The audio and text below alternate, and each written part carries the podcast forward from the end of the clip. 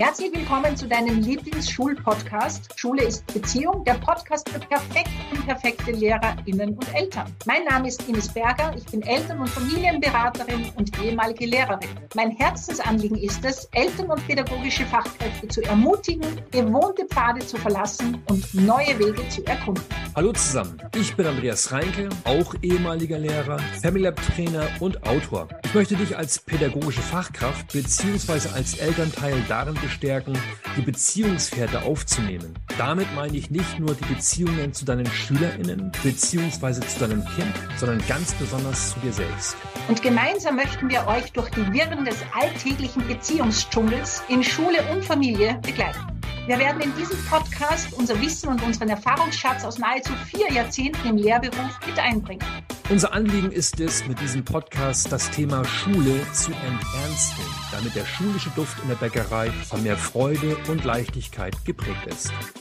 Liebe Leute, liebe Ines, lieber Andreas, ich begrüße heute auch mal mich selbst persönlich. Herzlich willkommen zur nächsten Podcast-Folge. Schule ist Beziehung. Ines, ich sag's immer wieder, aber ich meine es auch immer wieder genauso. Schön, dass du da bist. Ich freue mich auf unser Gespräch. Hallo, lieber Andreas, mir geht's genauso. Immer wieder und ich freue mich auch. Schauen wir, wo es uns heute hinführt. Ja, genau.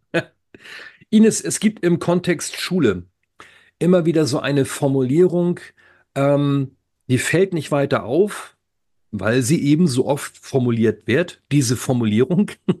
Und die beginnt mit, was machen wir denn mit äh, SchülerInnen, die, Punkt, Punkt, Punkt. Und da kommt irgendwas, ja, die äh, die Toiletten verschmutzt haben, die die Hausaufgaben nicht gemacht haben, die keine Ahnung was, ne? So. Ähm, mir geht's spontan so, dass ich immer dann, wenn diese Frage so beginnt, ich bekomme da irgendwie so ein bisschen Gänsehaut. Mir geht's mit dieser Frage nicht gut. Ähm, wie ist es für dich? Ja, ich krieg Bauchkrummeln. Ach. ähm, und ich würde es wieder aufmachen. Was machen wir mit Kindern, die? Ja. Oder Jugendlichen, die? Ja, ja. Also das ist so dieses, äh, als würden wir etwas machen müssen, damit die endlich so funktionieren, wie wir uns das wünschen. Mhm.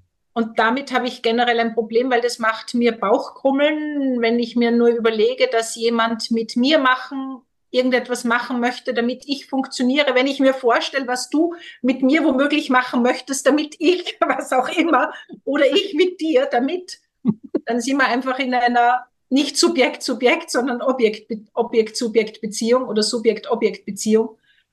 Und dafür habe ich einfach zu viele Erfahrungen über die Jahrzehnte gemacht, als dass ich diesen Weg noch gehen möchte. Und gleichzeitig ist es, so wie du es so schön schon gesagt hast, noch so normal, und auch da, ich sage wieder dazu, in bester Absicht.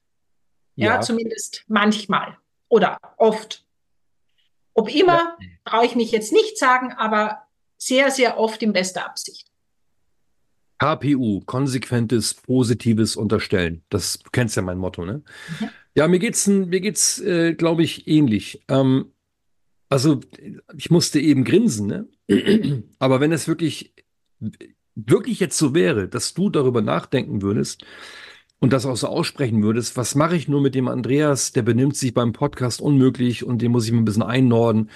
Ja, und dann vielleicht gehörst du ja zu den modernen Menschen, ja, und dann ist deine Antwort auf die Frage, was mache ich mit Andreas? Ja, der, der muss jetzt mal irgendwie eine rote Ampel oder mit Punktesystem oder am Ende des, am Ende dieser Podcast-Folge komme ich an deinen Schreibtisch, Ines, und dann gibst du mir eine Rückmeldung, ne, ob ich das richtig oder falsch gemacht habe. Also so können wir ja nicht zusammenarbeiten, so können wir nicht zusammen ähm, leben. Du hast es eben, finde ich, sehr zutreffend äh, beschrieben. So, sobald wir das sagen und vor allen Dingen dann auch dementsprechend uns verhalten, machen wir den anderen zum Objekt. Und ich glaube mittlerweile sogar, dass ich mich selbst zum Objekt mache. Mhm. Wenn ich etwas mit dir mache, entwürdige ich eigentlich auch mich. Mhm. Ja, das heißt, für mich, das ist jetzt ein bisschen theoretisch vielleicht, aber für mich gibt es keine Subjekt-Objekt-Beziehung. Sobald ich dich zum Objekt mache, mache auch ich mich zum Objekt. Also entweder Subjekt-Subjekt-Beziehung oder Objekt-Objekt. ähm. Ja, aber Ines und Andreas, äh, das können wir doch nicht durchgehen lassen, wenn SchülerInnen oder Kinder, Jugendliche dieses oder jenes tun. Ähm, und da sage ich ganz klar, ja, das stimmt. Mhm. Oder nicht tun. Ja. Ja, das stimmt. Aber was machen wir denn dann?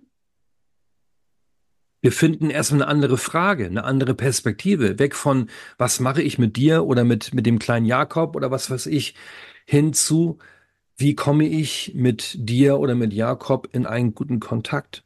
Ja. Mhm. Und das klingt, ich weiß nach wie vor, es klingt für viele Menschen, glaube ich zumindest, ähm, so ein bisschen nett, freundlich, so, so ein bisschen, ja, so Beziehung. Wer was auf sich hält, der spricht ja auch über Beziehungen und, und ist beziehungsorientierter unterwegs irgendwie. Aber wirklich in Beziehung zu gehen, sich wirklich gerade dann für den kleinen Jakob zu interessieren, wenn der auf Deutsch Scheiße gebaut hat. Das ist ja die Kunst. Also wenn ich mit, mit dir in ein gutes Gespräch einzusteigen, Ines, wenn du dich vorher gut benommen hast, ja, so, das ist ja einfach. Also, aber wenn du jetzt Blödsinn gemacht hast, gerade dann in den Dialog zu gehen, mich gerade dann dafür zu interessieren, äh, was dich gerade bewegt und was vielleicht auch hinter dem Verhalten steht, was mir nicht passt, das ist die hohe Kunst, oder? Was, was, was ist deine Alternative zu? Was mache ich, wenn? Also für mich gibt es immer so ein, ein, ein, wie so ein bisschen einen Plan in mir zuerst schaue ich mal, was löst es denn in mir aus? Mhm. Also ich nehme eine Handlung wahr oder eben etwas, was nicht passiert. Also ich versuche mich jetzt gerade in so eine Situation in der Schule hineinzuversetzen. Wenn du da im, im Unterricht bist und einer hört nie auf zu quatschen, ja, ja. oder arbeitet nicht mit. Und das, was ich gelernt habe, und das braucht wirklich die Übung und vorher die Entscheidung und dann die Übung, zu sagen, okay, was löst es denn in mir aus? Mhm. Und wo ist mein Gefühl? Ja, und wenn ich jetzt an unser München-Seminar denke, mit dieser Übung, mit diesem im Körper verankern, wo ist denn mein Anker, wo ich mich wieder spüren kann? Mhm. Und es braucht einfach diese Übung und dann zu sagen, okay, keine Ahnung, ich fühle mich gerade respektlos behandelt oder ich werde gerade wütend, weil ich muss doch meinen Stoff durchbringen. Oder ja. ich, ich habe vielleicht auch gerade Angst, dass ich das eben dann nicht schaffe oder dass die mich nicht ernst nehmen oder, oder, oder. Das ist ja, wir sind ja so ein, ein vielfältiges Wesen, wir Menschen, emotional. und mich, aus dem ja. und mich aus dem heraus dann wirklich auf mich zu beziehen. Hm. Und im ersten Schritt einmal zu sagen, hey Leute, mir ist es zu laut oder ich brauche jetzt eure Aufmerksamkeit oder, oder, oder und dann schauen wir mal, was passiert, ob das vielleicht sogar schon reicht. Was ich aber ganz oft beobachtet habe, ist, wenn mir etwas in der Klasse entglitten ist, also wenn ich quasi die Klasse verloren habe, dass ich oft Dinge gemacht habe, die ich nicht tun wollte. Also wo ich in mir so eine Stimme gehört habe wie, Ma, du musst aber und das musst du doch auch. Und eigentlich wollte ich nicht. Also es ist ja so oft wie, wie bei den Kindern, die uns dann auch spiegeln. Ja, also wenn du, wenn deine Mutter in der Früh in Wirklichkeit nicht aus dem Haus gehen mag, weil sie vielleicht ein schlechtes Gewissen hat oder der Vater eigentlich auch gerne zu Hause bleiben würde. Und dann funktionieren genau die Kinder nicht mit Schuhe anziehen mhm. und anziehen. Dann sagen sie uns ja immer etwas. Und das habe ich auch in der, in der Klasse beobachtet. Und ja. wenn ich dann selber mir auf die Schliche gekommen bin, dann war es oft einfacher. Ja, dann konnte ich aussprechen zu sagen, ja, ich glaube, wir haben gerade ein Thema. Ich, ich will das nämlich auch gerade nicht. Und dann hat es oft schon gereicht. Und oft mhm. auch nicht. Ja. Aber das war immer so mein erster Schritt, mich vorher auf mich zu beziehen. Ich stelle mir auch gerade eine Situation vor, Ines, wahrscheinlich ähnlich wie du, ja. Also kon konkret Klassensituationen. Ähm, da gibt es ja vielleicht bestimmte Verhaltensweisen, die mich mehr berühren, triggern als andere. Ja? Mhm. Du hast eben genannt, dieses, diese Erfahrung, äh, mir entgleitet die Klasse. Mhm. Ja? Das kann ja, das kann ja vieles bedeuten, Kontrollverlust, die Angst davor, ähm, nicht ernst genommen zu werden, ähm, sowas in der Art. Ich habe komischerweise gerade die Situation vor Augen gehabt, ähm, Klassenclown, ja. Da ist jemand in der Gruppe, der immer wieder dazwischen labert und Witze macht und alle lachen und so. So, wenn ich jetzt mit, mit diesen Menschen in einen Dialog einsteigen möchte, während ich eigentlich total angenervt bin, wird mir das nicht gelingen. Das heißt, ich muss, da gebe ich dir, da stimme ich dir vollkommen zu, ich muss zunächst einmal bei mir ankommen damit ich die Ruhe finde, um dann auch als Erwachsener in dieses Gespräch einsteigen zu können. Weil sonst bin ich ja selbst, mache mir selbst zum Klassenclown. Ne? So hm? Und natürlich ist es in diesem Klassentrubel und auch als Eltern morgens um 7.12 Uhr, wenn man genau weiß, um 7.30 Uhr muss ich da sein, da beginnt die Konferenz oder was, oder ich muss den Laden aufschließen. Das ist echt nicht so einfach. Ähm, hast du da, hast du da einen Tipp? Ach, Tipp. Also ich glaube, das ist wirklich dieses für mich, mir vorher meiner wieder bewusst zu werden. Ja. Das, was ich einfach liebe, ist so eine Atemübung, die nennt sich 333. Okay. Ähm, Habe ich heute auch gerade gemacht. Heute war irgendwie so ein hektischer Tag bei mir. und dann stand ich so unter der Dusche und habe mir gedacht, und das noch und das noch und schnell und das und das und, und dann halte ich ja so inne und dann atme ich dreimal ein und stelle mir vor, wie, wie ich beim Ausatmen meinen, meinen Atem nach unten in den Boden leite, also meine Aufmerksamkeit auf diesen Atem gebe. Und da sind junge Menschen so cool, wenn ich das mit denen mache. Also das mache ich ganz oft, wenn die irgendwie so Prüfungsangst oder solche Dinge haben. Also im Buddhismus sagt man, die, die Affen im Kopf beruhigen. Ja? Und das habe ich noch nie gehört. Das ist ja nie großartig. Gehört? Nee. Schau. Und dann stellen, stellt man sich seinen Atem irgendwie vor. Also bei mir ist das wie so ein goldener Strahl. Ich habe ein Mädchen, die hat ein, ein rosarotes, also ein pinkes Einhorn mit einem weißen Horn. Und das galoppiert dann da so runter in ihrem Körper. Ja, also diese Visualisierungsgabe, die wir haben. Und das machst du dreimal. Also dreimal ja. einatmen und dreimal nach unten ausatmen. Die nächsten dreimal atmest du, stellst du dir vor, du hast da so ein Loch am Kopf und atmest nach oben aus. Wieder den gleichen Atem im gleichen Bild. Und die nächsten dreimal, also mein Bild zum Beispiel, ich bin dann immer so ein Delfin, so pft, so pft, ja. Und die nächsten dreimal versuchst du deinen Atem zu teilen. Ob 50, 50, 60, 40, 20, 10, äh, 20, 80, völlig wurscht. Einfach so. Pff. Und das bringt dein totales Nervensystem runter. Also es sind nur neun Atemzüge, braucht natürlich Übung. Also vor einer Prüfung oder mitten das erste Mal damit anzufangen im Klassentrubel empfehle ich jetzt nicht. Mhm. Ähm, aber es ist so eine großartige Übung, weil in mhm. diesen neun Atemzügen hole ich mich selber wieder runter, werde wieder Herr meiner Sinne, sprich werde wieder erwachsen, komme wieder in ein erwachsenes Ich und damit habe ich mehr Lösungsmöglichkeiten. Mhm. Und das ist für mich wirklich etwas, und sei es nur, dass ich ausspreche, so Leute, ich habe jetzt neunmal geatmet und es ist immer noch laut. und was machen wir jetzt? Ja?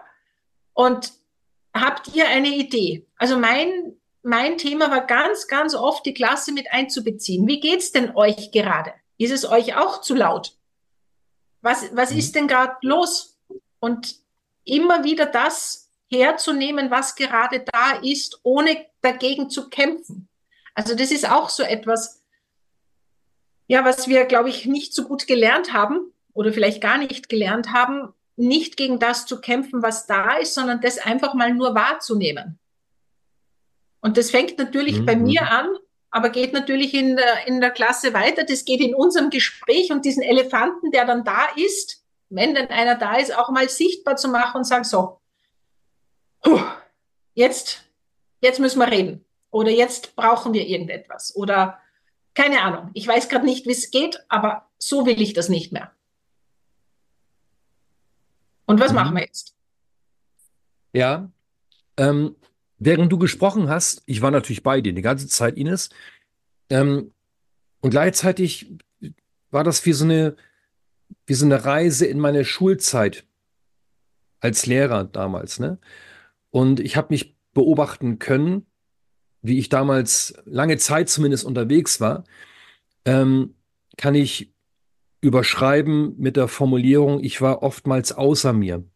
Hm. Ja, und das ist eine sehr interessante äh, Formulierung, weil sie genau, sie, sie, sie trifft zu. Also wir sind außer uns im Sinne von, wir sind überhaupt nicht mehr bei uns mhm. und kommen in diese Reizreaktionsmuster. Wir gehen dagegen an. Ähm, und dieses Außer sich sein hat ja auch die Bedeutung, oh, da war ich außer mir. Ne? Also da geraten wir oft selbst in diese, in diese Brüllfalle, in diese, in diese Wutspirale und wir sind, wir sprechen nicht davon, dass wir uns jetzt unsere, dass wir jetzt unsere Gefühle verneinen sollen oder es geht schon darum, authentisch zu sein. Aber noch einmal, wenn wir die Erwachsenen bleiben wollen oder wieder werden wollen, wenn wir in die Verantwortung gehen wollen, ist der erste Schritt überhaupt nicht, was machen wir mit der Klasse oder mit den Schülern, wenn, sondern zunächst einmal, bevor irgendwas anderes passiert, versuchen wir wieder bei uns anzukommen. Und das ist jetzt etwas, was für mich sehr entscheidend ist. Das ist eine körperliche Erfahrung.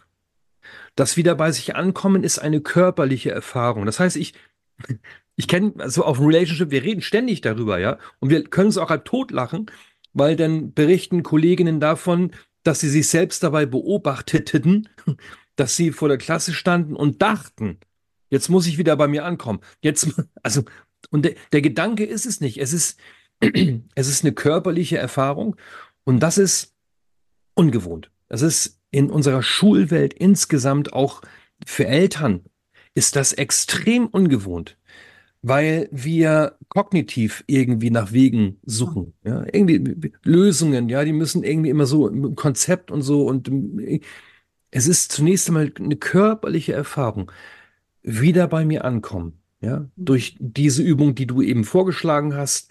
Ähm, es gibt Menschen, die die machen das hier, ja, die reiben ganz unauffällig an ihren Fingern, ja, oder man kann auch hier am Ohrläppchen, also ganz, mhm. das merkt ja keine Sau.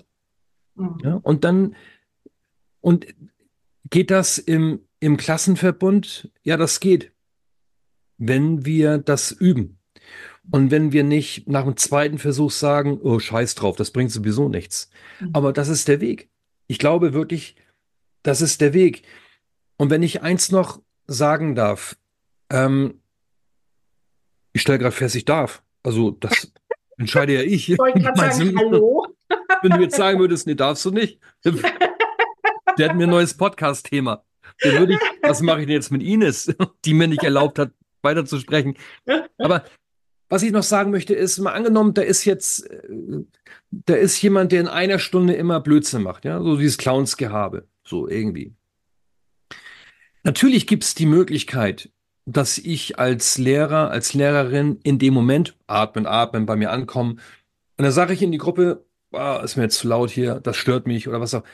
Und es ist gut möglich, dass das was bewirkt. Ja, das wäre für mich ein gesunder, nimm es mal Konflikt. Ja, da ist ein Verhalten, ich mag es nicht, so irgend, das ist ein gesunder Konflikt. Und so, was ist aber, wenn ein Schüler, nehmen wir noch mal den kleinen Jakob. Ich weiß gar nicht, wie ich auf Jakob komme, aber da ist ein Jakob, der immer wieder dieses Clownsgehabe an den Tag legt. Das könnte auch ein ganz anderes Verhalten sein, ganz völlig anderes, ja, aber nur mal so ex. Dann glaube ich, komme ich irgendwann nicht mehr weiter äh, über dieses, ich möchte jetzt, dass du damit aufhörst, weil das mhm. würde ja, das würde bedeuten, dass der kleine Jakob allein über den Willen dieses, ich nenne es mal Symptom, mhm. über Bord werfen könnte. Mhm. Aber es gibt Situationen, da stecken junge Menschen so sehr in einem dann destruktiven Konflikt, dass sie nicht einfach sagen können, oh Frau Berger, vielen Dank für diesen Impuls, ich höre jetzt auf mit diesem Verhalten, sondern da müssen wir ja schauen, was steht möglicherweise oder wofür steht dieses Symptom? Also was ist die Geschichte hinter der Geschichte? Mhm. Gehst, gehst du damit bis, also kannst du dem? Ja, ja, zu 100 Prozent. Ja ich glaube, das eine ist eben diese, diese normalen Konflikte. Ja, ja genau. Die anderen sind, wenn wirklich Schüler verhaltensauffällig werden im Sinne von, du spürst, da stimmt was nicht. Ja, genau, ja. Also, wo du merkst, nein, da, da sind wir jetzt nicht mit Langeweile und dieses und jenes, sondern da steckt was anderes dahinter. Ja. Und es zieht sich über eine längere Zeit. Und ich glaube, da ist einfach ganz wirklich wichtig, dieses, ja, in die Welt. Also es ist in Wirklichkeit ein Ruf, hey, komm in meine Welt, da stimmt mhm. was nicht. Mhm. Und da sich die Zeit zu nehmen oder auch zu beobachten. Also ich glaube, das Wichtigste ist für mich immer auch gewesen zu sagen, hey, ist das jetzt nur bei mir in der Klasse so oder ist es auch bei anderen Kollegen so, das wirklich auch zu beobachten? Weil manchmal ja sind wir ja auch verhaltensauffällig wie Erwachsenen im, im Hinschauen auf jemanden und vielleicht hat es ja mehr mit mir zu tun als mit diesem Schüler, Richtig, mit deinem Jakob. Ja. Und wenn wir als Kollegium feststellen, ja, da passt was nicht, das ist wirklich in, bei mehreren Kollegen so und das zieht sich durch, dann wirklich mit diesem Kind einmal zu schauen, hey, wie geht's dir? Und ja. ganz oft ist ja schon, also da habe ich ja auch oft Wunder erlebt, dass diese Frage, wie geht's dir? Und ich könnte mir vorstellen, ich weiß nicht, manchmal habe ich dann so gesagt, fällt dir eigentlich auf? Also wenn wir jetzt bei dem Kasperl bleiben, das waren jetzt nicht so viele Erfahrungen, die ich hatte damit, aber denk da gerade an einen, merkst du eigentlich, dass du die Klasse immer zum Lachen bringst? Und ganz oft war ihnen das ja gar nicht bewusst. Ja? ja. Und, und willst du das überhaupt? Und, und ich habe halt dann oft so allgemeine Dinge gesagt. Ja, so, ja, es kann sein, vielleicht lachen wir zu wenig. Also ich habe dann immer so ein Potpourri oder so ein Buffet aufgemacht. Ähm, vielleicht suchst du dir einfach auch die Aufmerksamkeit, magst du mir irgendwas sagen? Und dann hat, je nachdem, also ich glaube, das Wichtige ist, dass man diese Themen langsam angeht, weil manchmal war wirklich ein Satz dabei, der dann plötzlich eine Veränderung gemacht hat. Ja. ja. Und einfach nur zu beobachten und zu sagen, du und ich bin für dich da, wenn, wenn es etwas gibt, worüber du reden möchtest. Oder ich habe ganz oft, wir, uns gibt es diese Rat auf Drahtnummer, ja, wo äh, Kinder und, und Jugendliche sich ähm, anonym hinwenden können, jederzeit 24-7, habe ich ihnen eine Nummer gegeben, wo sie dann auch sprechen können. Also da in diese Richtung einfach zu schauen, hey, ich sehe dich, ich bin da und nein, dein Verhalten gefällt mir nicht. Das darf man ja auch sagen. So ist es ja nicht. Nur die Schüler wissen das ja. Also die sind ja nicht doof. Richtig. Ja? Also die wissen ja, dass, wie man sich zu benehmen hat. So wie wir als Erwachsene ja auch wissen, dass wir uns genug bewegen sollten und uns gesund ernähren und, und, und. Also am Wissen hapert es ja nicht. Sondern oft ist es einfach so, wie du es so schön sagst, die Umsetzung, weil es einfach Gründe gibt, warum wir es noch nicht schaffen. Und das trifft für uns Erwachsene genauso zu wie für Jugendliche und Kinder. Ja, ja. Also, ich muss natürlich auch lachen, wenn du sagst, verhaltensauffällige Erwachsene, aber na klar, ey, wie oft ich verhaltensauffällig bin. Wobei, äh, der Frage dürfen wir auch mal nachgehen, ne? Was, was verstehen wir eigentlich unter einer Verhaltensauffälligkeit, ne? Das ist ja auch so ein Begriff. Ich sage ja gerne ähm, in, an unseren Schulen, speziell in den Schulen, da spielen wir oft das Spiel Begriffe versenken. Ja, also da sind so Begriffe im Raum, ja, Verhaltensauffälligkeit, mh, Wahrnehmungsstörung. Ah, ja, ja, genau. Mhm. Und hä? Also, weißt du? Ähm, was ist eine Verhaltensauffälligkeit? Also bevor wir da irgendwie in irgendwelche Diagnosen gehen oder sowas, dürfen wir uns erstmal fragen, äh, warum ist es eigentlich für mich eine Verhaltensauffälligkeit? Und ich will damit nicht sagen, dass ab jetzt doch jedes Verhalten ganz toll ist. Überhaupt nicht. Ja. Ähm, eine Frage, finde ich, sollte man jungen Menschen nicht stellen, wenn sie über ihr Verhalten, über ihr Signalverhalten ähm, unbewusst auf ein tieferes, auf ein existenzielles Problem hinweisen. Das ist die Frage, warum verhältst du dich so? Also wenn sie das wüssten, dann bräuchten sie ja das Verhalten nicht an den Tag legen, ja. Da würden sie ja zu mir kommen und sagen, Herr Reinke, ähm, aufgrund äh, bestimmter Mobbing-Erfahrungen bin ich derzeit so verunsichert in der Schule, dass ich über mein Clownsgehabe das zu kompensieren versuche. Also das ist ja, das ist ja unsere Aufgabe, gemeinsam mit Eltern, mit, mit Kolleginnen. Ähm, Wenn es drauf ankommt, man muss auch nicht bei jedem Fliegenschiss, sorry, der Frage nachgehen, oh, steckt da jemand in einem existenziellen Dilemma? Ne? Jasper Juhl sagte gerne, äh, bitte keine Probleme konstruieren, wenn es keine gibt. Ja, manchmal haben Kinder schlechte Tage oder machen einfach mal einen Witz oder sind laut oder blöd oder genau wie wir. So. Aber nochmal, wenn, wenn da Verhaltensweisen äh, beobachtet werden, die über, über was? Über das Normale, über, wenn wir spüren, ey, da ist jemand aus dem Gleichgewicht geraten, dann sind wir in der Verantwortung, in den Dialog zu gehen, was wiederum auch bedeutet, wegzukommen von irgendwelchen Schuldfragen. Ja, bei den Eltern. Ne? Mhm. Oder die Eltern sagen, ja, bei den Lehrern. Das ist alles Mist. Da müssen Erwachsene zusammenkommen, ähm, sich wie Erwachsene verhalten die müssen mit den jungen Menschen ins Gespräch kommen und diese, äh, dieses Signalverhalten, das ist auch für mich eine hohe Kunst. Einerseits schnell weg, diesen Fokus vom Verhalten schnell wegnehmen. Das Verhalten ist nicht das Problem, ja, mhm. sondern das Verhalten ist ein Problemlöseversuch. Mhm. Und gleichzeitig kann uns das Verhalten wichtige Informationen über das tiefer liegende Problem geben. Ja, also wenn jemand über sein Clown, ich nochmal Jakob, ne, über das Clownsgehabe, ähm, da, also was könnte möglicherweise dahinter stehen? Ja, es ist vielleicht eine Form der Verunsicherung. Das ist vielleicht ähm, das ist vielleicht, es, die Stimmung in der Schule ist furchtbar für diesen, für diesen jungen Menschen. Ja. Ähm, und damit können wir dann arbeiten. Ja. Und ich glaube tatsächlich, ähm, wir machen da mal eine Folge zu irgendwann zum Thema Mobbing, obwohl wir jetzt wahrscheinlich beide keine ausgewiesene Mobbing-Experten sind. Ähm, aber ich glaube schon, dass viele junge Menschen an unseren Schulen heute, ich nenne es mal Ausgrenzungserfahrungen machen äh, und diesen, die, diese Erfahrungen äh, sozusagen kompensieren, indem sie zum Beispiel so ein, so ein Verhalten zeigen, so ein, so ein Clowns-Verhalten, ja, also eine komplett Verunsicherung kompensieren über entsprechende Verhaltensweisen. So mhm. und da machen wir die jungen Menschen nicht falsch. Ähm, wir lassen die Schuldfragen weg.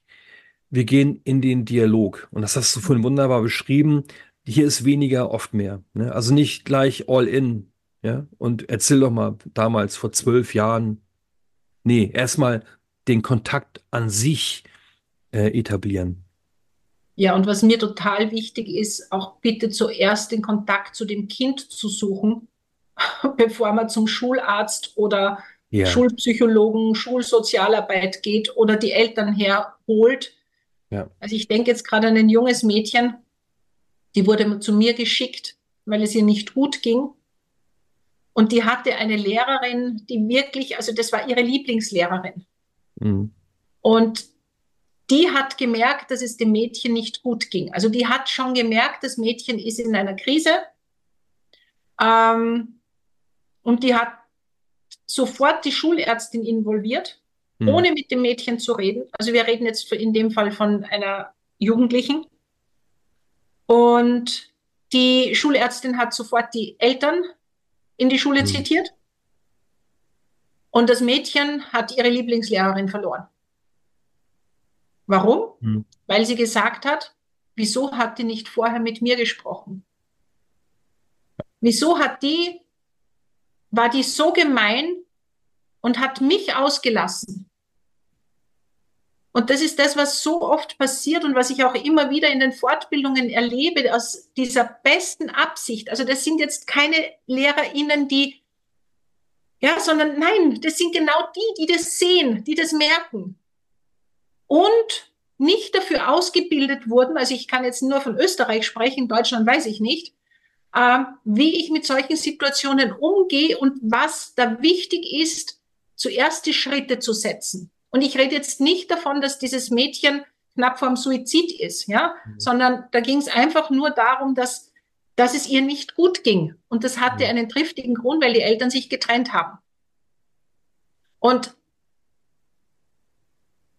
dann alle Hebel, also wieder in dieser besten Absicht hat sie diesen Mädchen ihren Anker weggenommen, nämlich sich selbst mhm.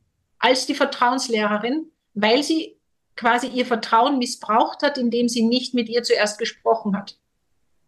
Und das, was ich so oft höre, wenn ich dieses Beispiel, na ja, aber wir müssen ja, sage ich natürlich. Das heißt ja auch nicht, dass du zuerst mit dem Kind sprichst und dann nichts tust. Aber du musst zumindest das Kind informieren ja. oder mal fragen am besten. Ja, weil nur weil ich etwas wahrnehme, und auch das ist ja so spannend, wir haben ja auch alle unsere eigene Geschichte.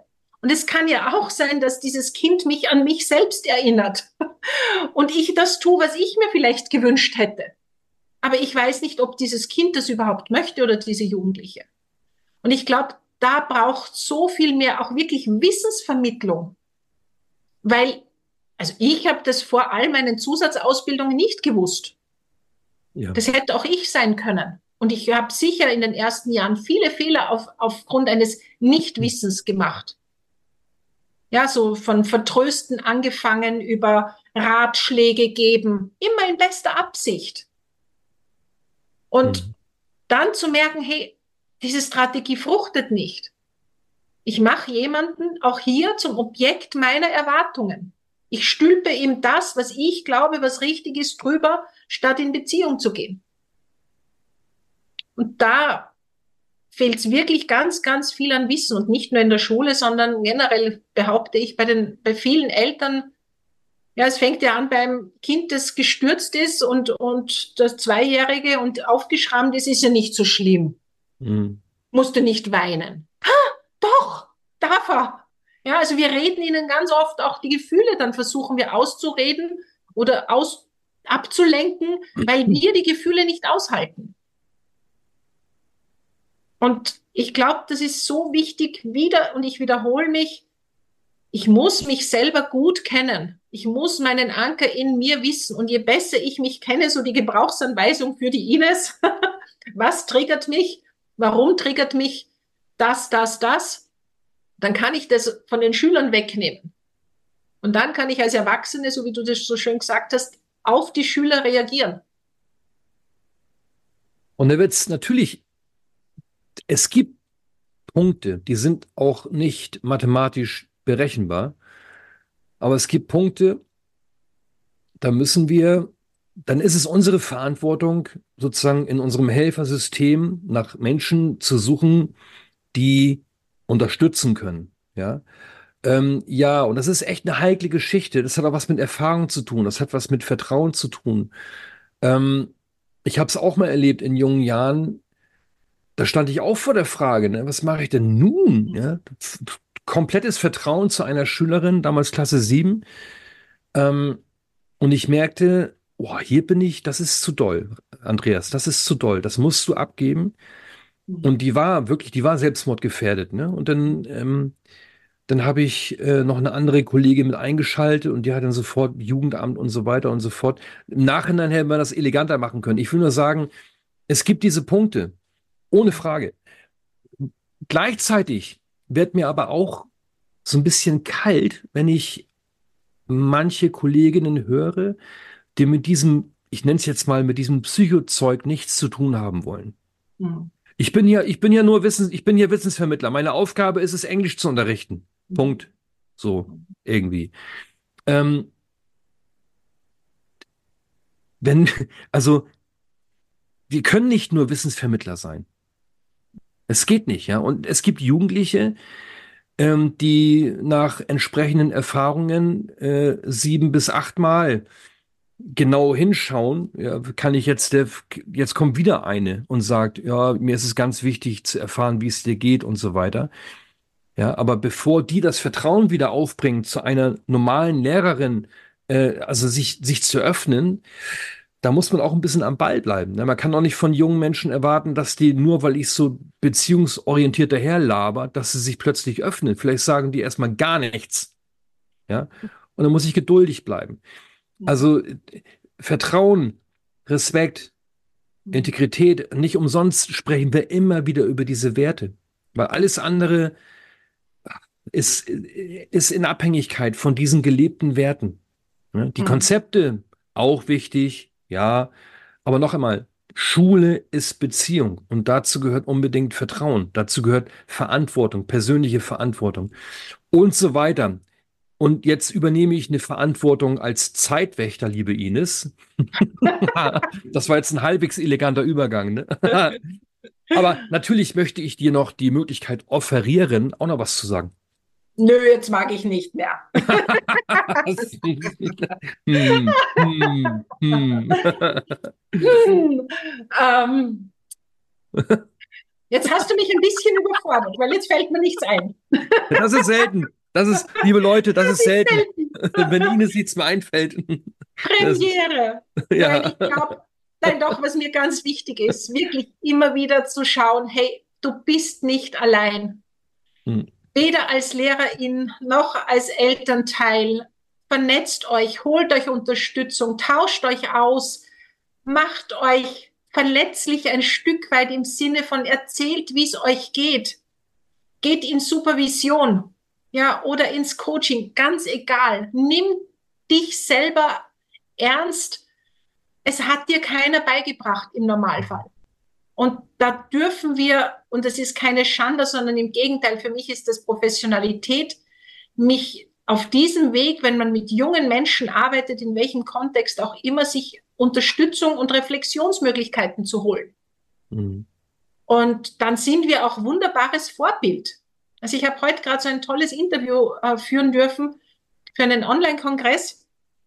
Und das war so cool, weil wenn wir uns erlauben, uns Hilfe zu über zu holen, sind wir auch da Vorbild für die Jugendlichen. Hey, ich muss nicht alles alleine können. Ich muss nicht alleine alles wissen. Mhm. Ja, und sondern zu sagen, hey, so eine Situation hatte ich noch nie. Keine Ahnung, was ich jetzt mache. Und ich gehe und hole mir einen Profi an die Seite und schaue, was hat es mit mir zu tun, hat es mit mir zu tun und wie gehen wir professionell vor in dieser was, was ist das Richtige? Und mhm. ganz oft gibt es ja das Richtige nicht. Aber dann habe ich zumindest mehrere Ideen noch gehabt oder dazu bekommen. Und aus dem heraus kann ich dann eine Entscheidung und den nächsten Handlungsschritt setzen vielleicht.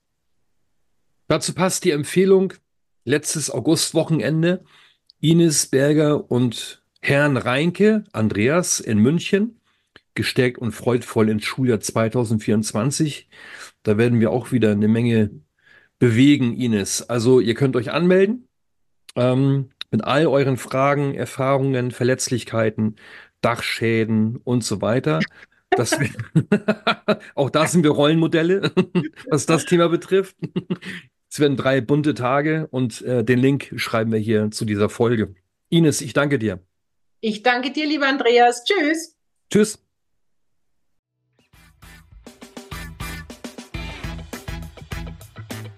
Wir freuen uns sehr, dass du heute in unserem Podcast Schule ist Beziehung, der Podcast für perfekt unperfekte Lehrerinnen und Eltern hineingehört hast.